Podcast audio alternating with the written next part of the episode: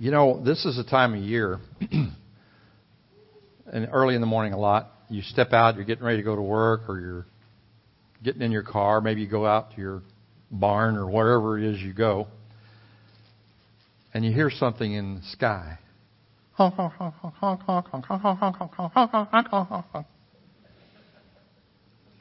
What are you laughing at, Val?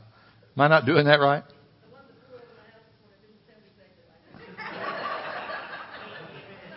Now, I got to tell you the difference between a goose and a duck. No. Are you? Ducks go quack. Okay. You know, when geese fly south or wherever they're going, they always fly in a group. And they fly in a V-shaped formation. The goose in front is doing 100% of the work. What's interesting is the two goose right, geese right behind him, two gooses, no, two geese right behind him are only working at about 85% of energy. And the two geese behind those geese are working about 85% of the energy. The ones in front of them are about 70% of the energy of the lead goose. When the geese are working together, this is called synergy. Synchronized energy. If a goose is injured, two geese will fly down with it for protection and stay with that bird until it can either fly again or dies. Then they'll join another flock. As a church, we can learn a lot from geese. First of all, even though the divorce rate in the church is 50%, unfortunately, geese mate for life. And I'll just tell you, there's no such thing as a gay goose. So, sorry, but there is not. Okay? As they fly, the honking you hear are the geese in the back encouraging the leader keep on, keep on, keep on. Honk, keep on. And when the lead goose needs a rest after an exhausting flight, you watch that V, it'll change like this. It'll move over, and the V will be over here. And that goose will drop back, and the other, another goose will step up and take the lead. As I said, we can take a lesson. Did you know that, the, that a flock of geese can fly 71% further than just a goose by himself? So, this honking that they do is this synergy that they have means they can go a lot longer and a lot farther when they do that. You know, we're supposed to be led by the Lord Jesus. And He built these geese to do this. He's kind of their unseen leader. But there is a leader. There is a goose leader. And there always needs to be leaders among men. However, the leader can occasionally get tired or exhausted and he needs help. That's why God ordained leaders as a plurality of elders in a church, not a one man ministry. A plurality of elders.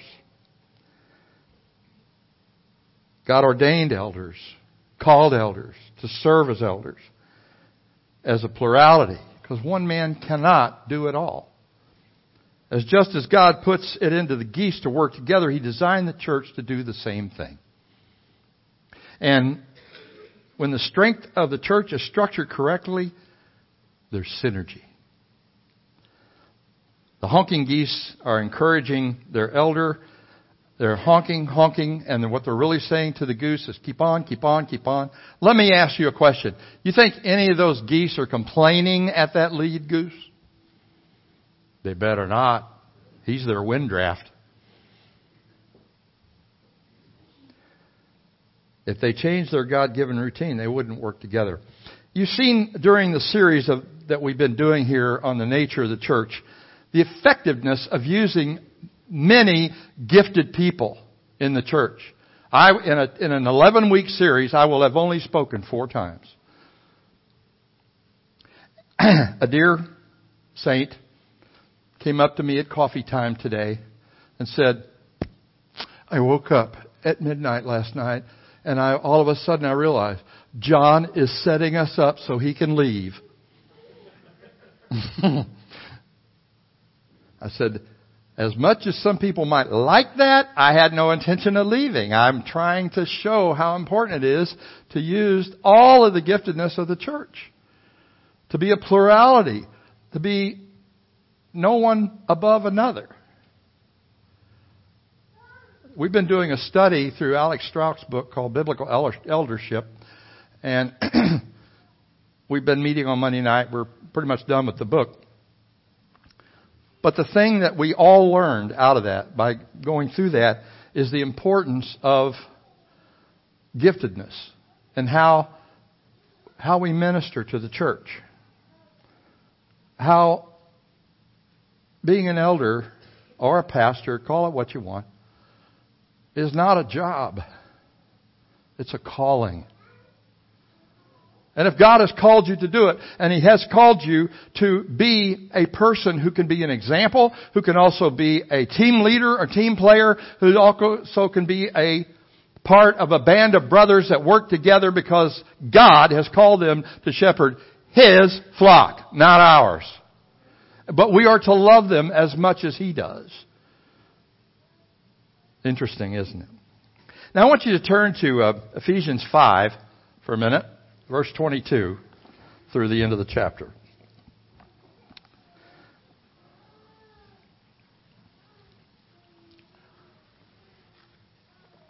By the way, this morning, after the baptism, I was just standing down here. Was funny. I wasn't sure how the sermon went over. but people kept coming up to my ear and going, honk honk. I said, thank you. You need to do it to all the elders.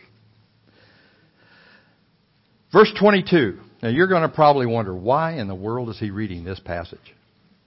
having to do with the nature of the church, but you will see in a minute. Wives, submit to your own husbands as to the Lord. For the husband is the head of the wife, even as Christ is the head of the church, his body, and is himself its Savior. Now, as the church submits to Christ, so wives should submit in everything to their husbands. Did you hear that, Kathleen? Oh, I'm sorry, honey. Husbands, love your wives as Christ loves the church and gave himself up for her, that he might sanctify her, having cleansed her by the washing of the water of the word, so that he might present the church to himself in splendor, without spot or wrinkle or any such thing, and that she would be holy and without blame. In the same way, husbands should love their wives as their own bodies. He who loves his wife loves himself, for no one ever hated his own body, but nourishes and cherishes it as Christ does the church, because we are members of his body. Therefore a man shall leave his father and mother and hold fast to the wife, to his wife, and the two shall become one flesh. This mystery is profound, and I am saying that it refers to Christ and the church. However, let each of you love his wife as himself, and let each wife see that she respects her husband.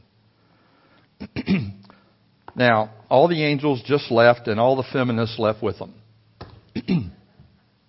Sorry, but I got to preach this the way it is. This passage may confuse you a little bit about why in the world are you talking about the church by preaching about marriage? Because this usually is a passage we read at a wedding, isn't it? Or we, I might use it in marriage counseling.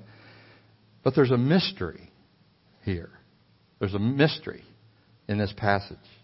In verse 32, Paul says, this is a great mystery.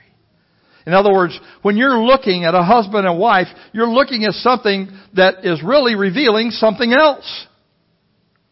Christ and the church. And notice that in each comment about the roles of the husband and wife, he likens it to Christ and the church. The reason for this is that marriage is where Christ and his bride are really revealed. That's where they're really revealed. Next week we're going to look at the victorious triumph of the bride in the book of Revelation, but and that will be our last thing on the nature of the Christ, of the nature of the church. But as you reread this passage and read it again, consider what's being said here to men and women especially husbands and wives. I want to stop here for a minute and say something to you ladies who are married or widowed, but have been married or are married. You have such a thrilling privilege. Do you ever think about it? You have a thrilling privilege. You get to display the church to God and to us. Isn't that thrilling? God wants your role in your marriage to be a picture of the church and its submission to Christ. Obviously, it's not written to women alone though. It's written to men to display themselves as the Christ figure and that the men in our posture in marriage should be that of Jesus, commanding us to love our wives like He loves the church. But the passage also instructs all of us as a church that we have to recognize and obey leaders in the church as well. He's ordained men in the church and he expects those men to be followed. Now, talk about that in a minute, but there's two words in this passage that women don't usually like. A lot of us don't like it. It's the word submit. Ooh, sticks right here. And respect. Now, there are two words in the Greek. The word submit is the Greek word hupotasso, and it means to subordinate yourself and obey someone else. Ladies, I'm just telling you what it says. Please don't throw anything. Or if you do, make them soft objects. You've got to have to understand that these two words apply to both women in church, citizens in government, employees and employers, church members to their leaders. And here's the problem your leaders are sinners. We're still sinners, and we can't do this perfectly. Christ can, but we can't. So we need your prayer. We need your honk. Honk, honk. Hmm? Oh, she's honking? Okay.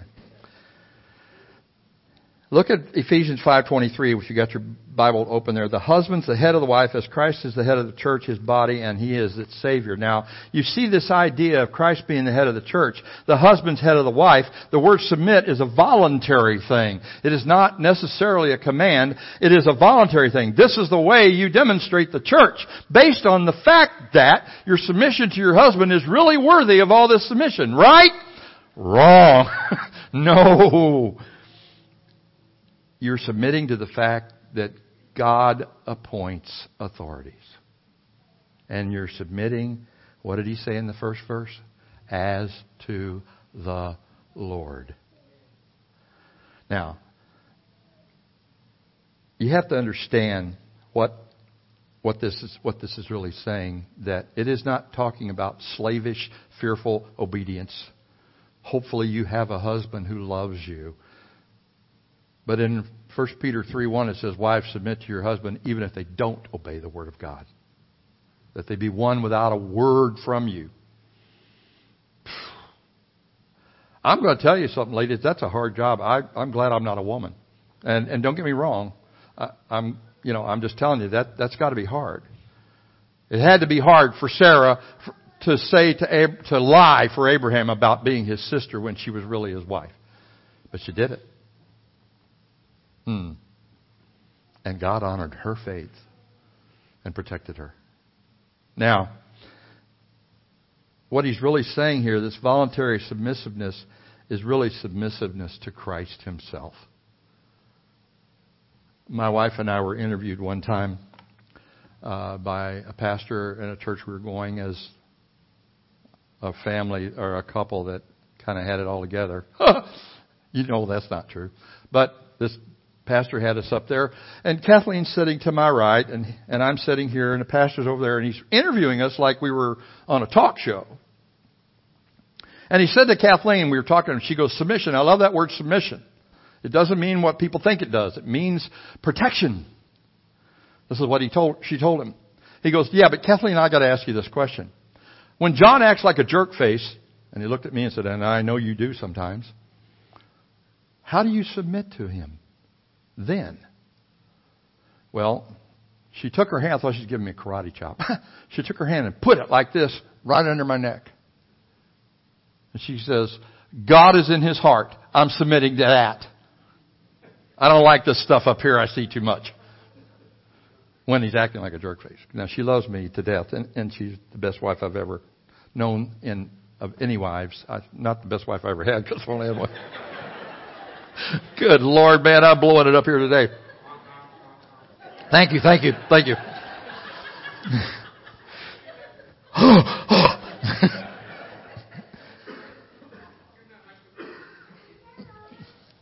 the word respect, though, is a different word. And you're not going to like this one either. Phobeo. Phobeo. It's where we get our word phobia or fear. But it doesn't mean uh, that kind of fear. It means respect, reverence, understanding, protection. So, you have to understand why, how God feels about God given authority and when you rebel against it. David, even though he had already been anointed by God as the king, Saul was still around. He refused to rebel against Saul. Ran from him. He didn't want him to kill him, but he, he ran for him. But he respected the position that Saul was in. Saul didn't deserve respect. But David gave it to him. Paul repented at a statement that he made at a high priest in the book of Acts. And someone said, You talk to a high priest that way? And he goes, I didn't know he was a high priest. That's wrong, for thou shalt not speak evil against your leaders, he says. Quoted scripture. Here's the worst example. Dathan and Korah rebelled against Moses' authority, and God just dropped them alive in hell. So watch out. I'm kidding. Glad he doesn't do that today. The posture of the church then is submissiveness. Not just women, the posture of the whole church is submissiveness. To the elders, but to Christ first and to Christ through the elders. And to your employer, which is really hard. I know this is hard sometimes. To submit to your employer when you don't have a good one. Especially if it's a heathen. Or to submit to our government. Aren't we doing this now that we don't have Hillary in there? that would have been hard to submit to. Even children to parents. Kids, Ephesians 6 1, first thing we taught our kids, children obey your parents in the Lord for this is right. This is right. This is right. Did you hear me? this is right. And they, they go, okay, I get it already. but it is right. Because you could say it's right to submit to anybody in authority. It's interesting what Paul says about elders who do a good job. Listen to what he says in 1 Timothy 5, 17. Let the elders who rule well, yes, I'm sorry, it's used the word rule. I don't like it any better than you, but you're supposed to rule. Isn't that right, Bob? He's in a church full of elders, so I know that. Let the elders who rule well be considered worthy of double honor, especially those who labor in preaching and teaching. Double honor, well, what does that mean? Well, you should honor them anyway, it says, but double honor is pay them. Then it tells the elders, don't do it for pay. so, you know, it's kind of a, don't do it for filthy lucre, it says in the, in, in the King James, which means just for the money. But the writer of Hebrews takes on another posture for the church in Hebrews chapter 13 verse 17. And this is a interesting passage. It says, Obey your elders and your leaders and submit to them, for they are keeping watch over your soul as for those who will give an account. Let them do this with joy and not with groaning. That would be no advantage to you.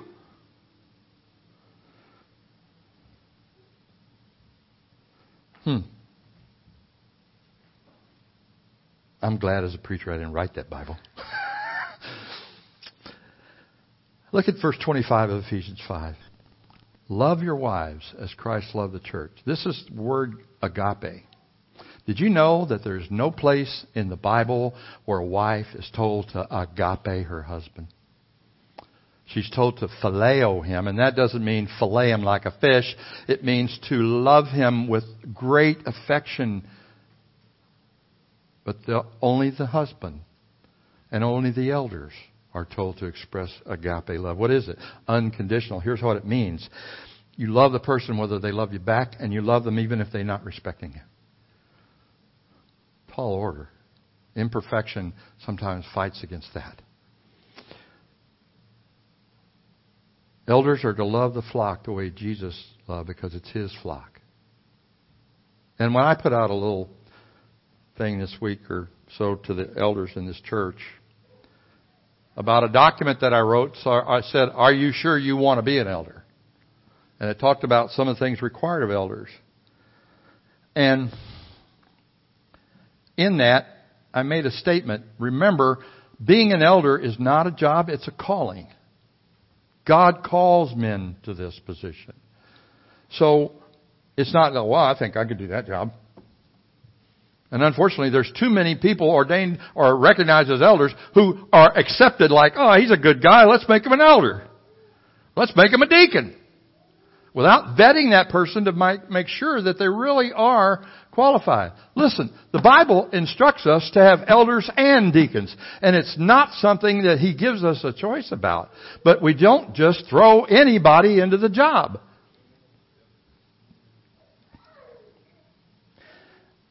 Here's the thing that, that makes me shake in my boots. I'm going to have to stand before God.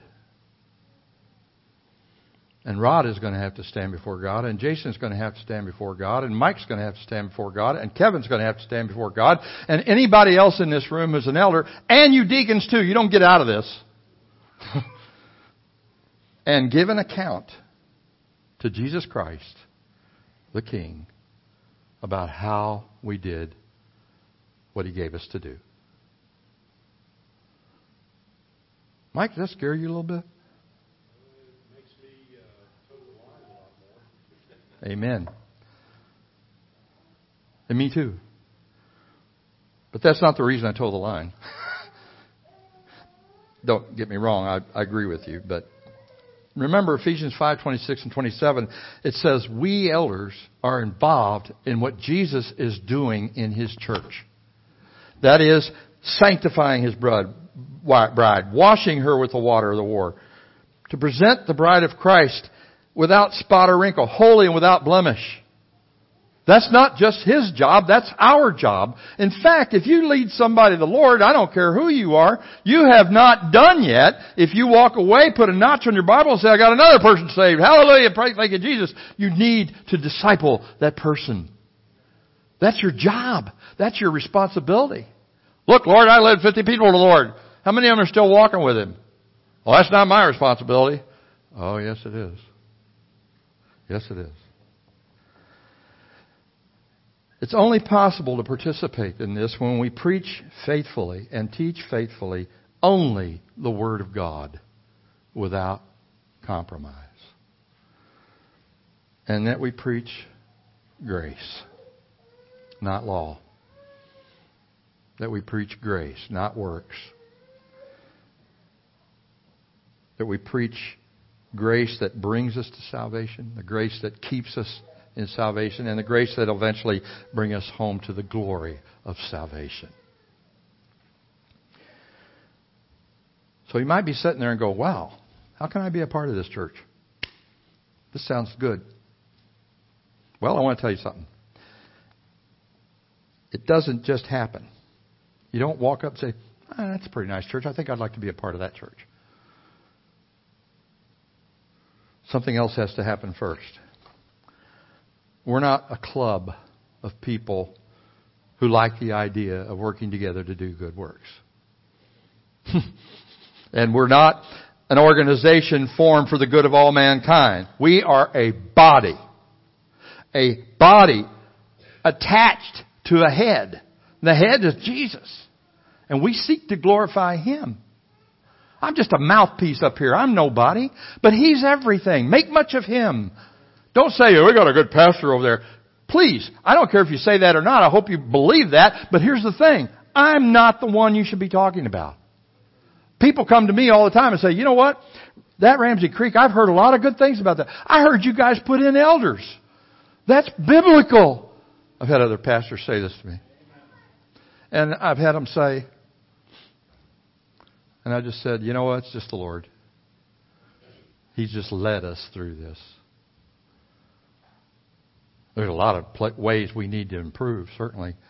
There are a lot of ways I need to improve, but here's the thing. When you come to Jesus and bow before Him, it's not your free will to come here and join the church. Well, he's a nice guy. Let's take him in. Take her in. It's not that way. We have to first come to the understanding that this word submission is not just something God is playing with. It is, you have to submit yourself to the Lord Jesus Christ.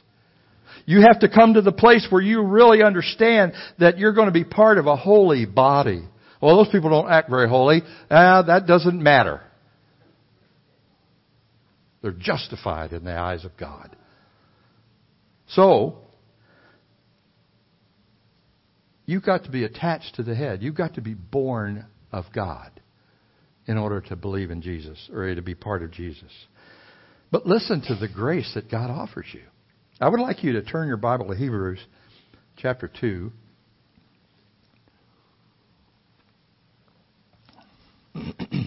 I'm getting kind of wired here. So I stepped into uh, uh, Paul Aiken's Sunday school class to give him something, and Paul Stone said, Hey, you're all wired up. I said, Yeah, you better hope I stay that way. and I wish I had enough energy to stay that way. Hebrews 2 9 through 2 11. But we see Jesus, who for a little while was made lower than the angels, crowned with glory and honor because of the suffering of death, so that by the grace of God he might taste death for everyone. For it was fitting for him that he, for whom all things exist and by whom all things exist, in bringing many sons to glory. That's God's goal for you. To bring you to glory. To make the author and captain of their salvation perfect through suffering. Listen, if we don't preach the cross, we're not preaching Christ.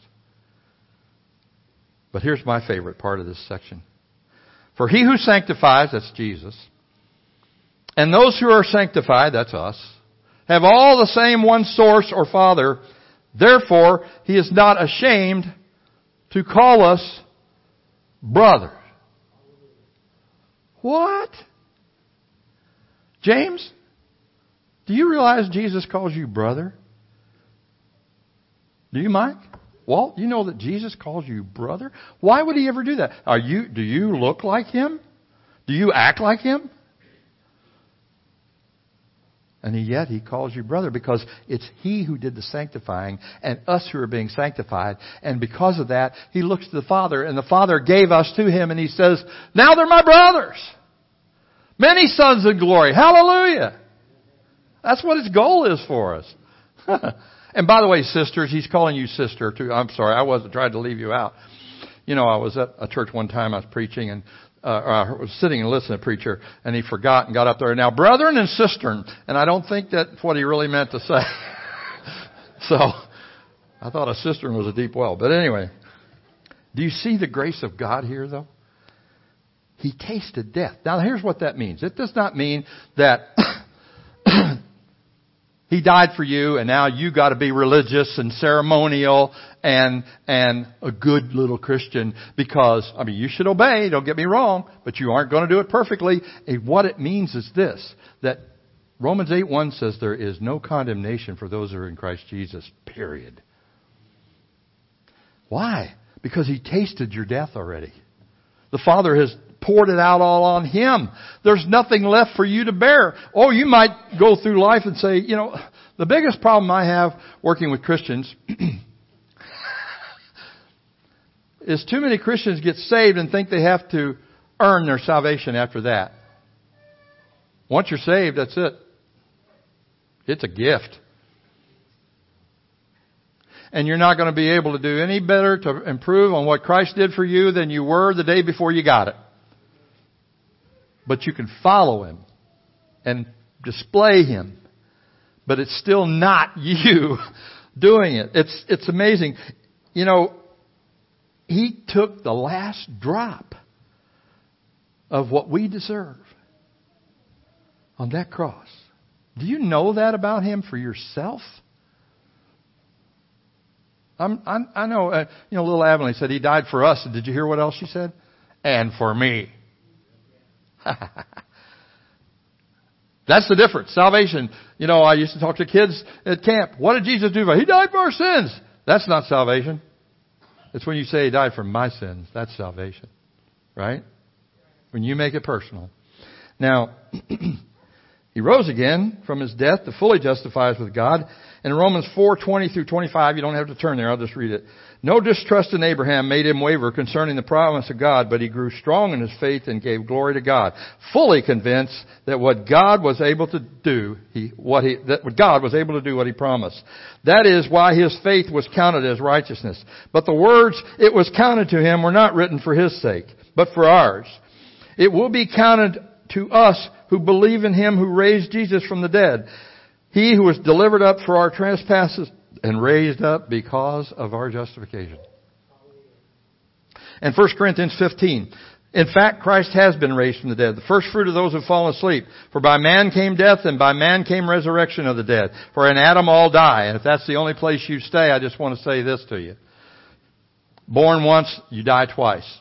Born twice, you only die once. Amen? I didn't come up with that, by the way. I heard that from David Jeremiah. So. You've got to come to the foot of the cross and believe that what he suffered was for you, and you deserved it. But your salvation doesn't occur until you admit that that death is what you deserve and that he died for you personally. And the one who is who does this is received by Jesus, is received by Him. He says, The Father gave them to me, and I'll cast none of them out. He's received by Jesus. And they become a complete child of God forever. No improvement necessary. And then you're given the Holy Spirit. Wow. This just keeps going, doesn't it?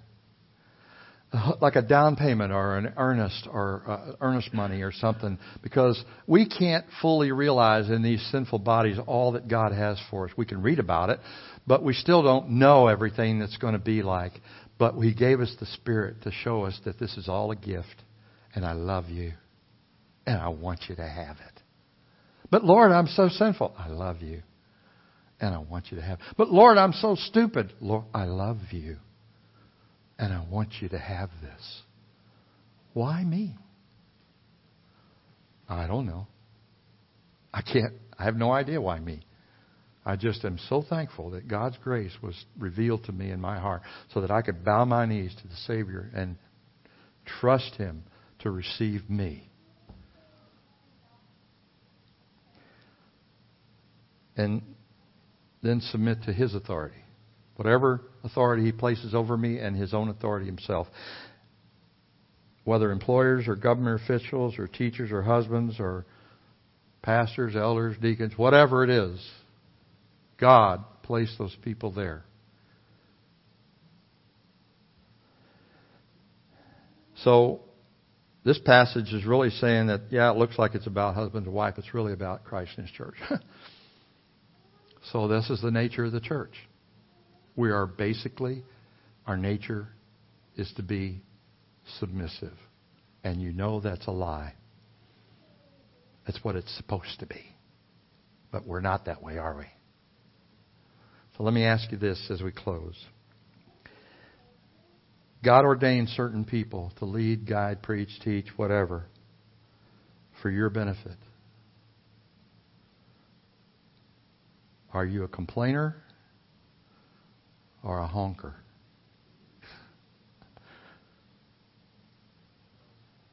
Huh? Honk. Well, praise God. Let's close in prayer. Father, thank you so much for your word, especially for your son. And Lord, when we praise him, we're honking at him. We, we know that he's going to be there every time. He says, I'll never leave you. I'll always be out front. I'll always been, be wind drafting you. Just follow me. But Lord, you've given husbands the responsibility and parents over children to lead and guide and admonish and build up and encourage and even discipline. And you've done that to leaders in the church and, and other ways. Lord, we're even told in Romans 13 to be careful about not rebelling against government authorities because they bear not the sword in vain. We're not carrying swords, but we love each other here because you put that love in us. Help us to love each other more. Help us to honk at the leaders. All of them, not just the pastor, all of the leaders here give them a good honk. And that isn't literally a honk, but Lord, to come up and say, You're doing a good job. Keep it up. Keep it up. I think that's what real submission is, Lord. And I thank you for this church. I am so excited about being a part of a place that where the people gather together in unity and seek to glorify you. We don't do it perfectly, Lord. We still have problems, but we thank you that you have dealt with the thing that caused us to be separated from you through your Son, Jesus. Amen. By the way, pastors and elders, you're supposed to honk right back.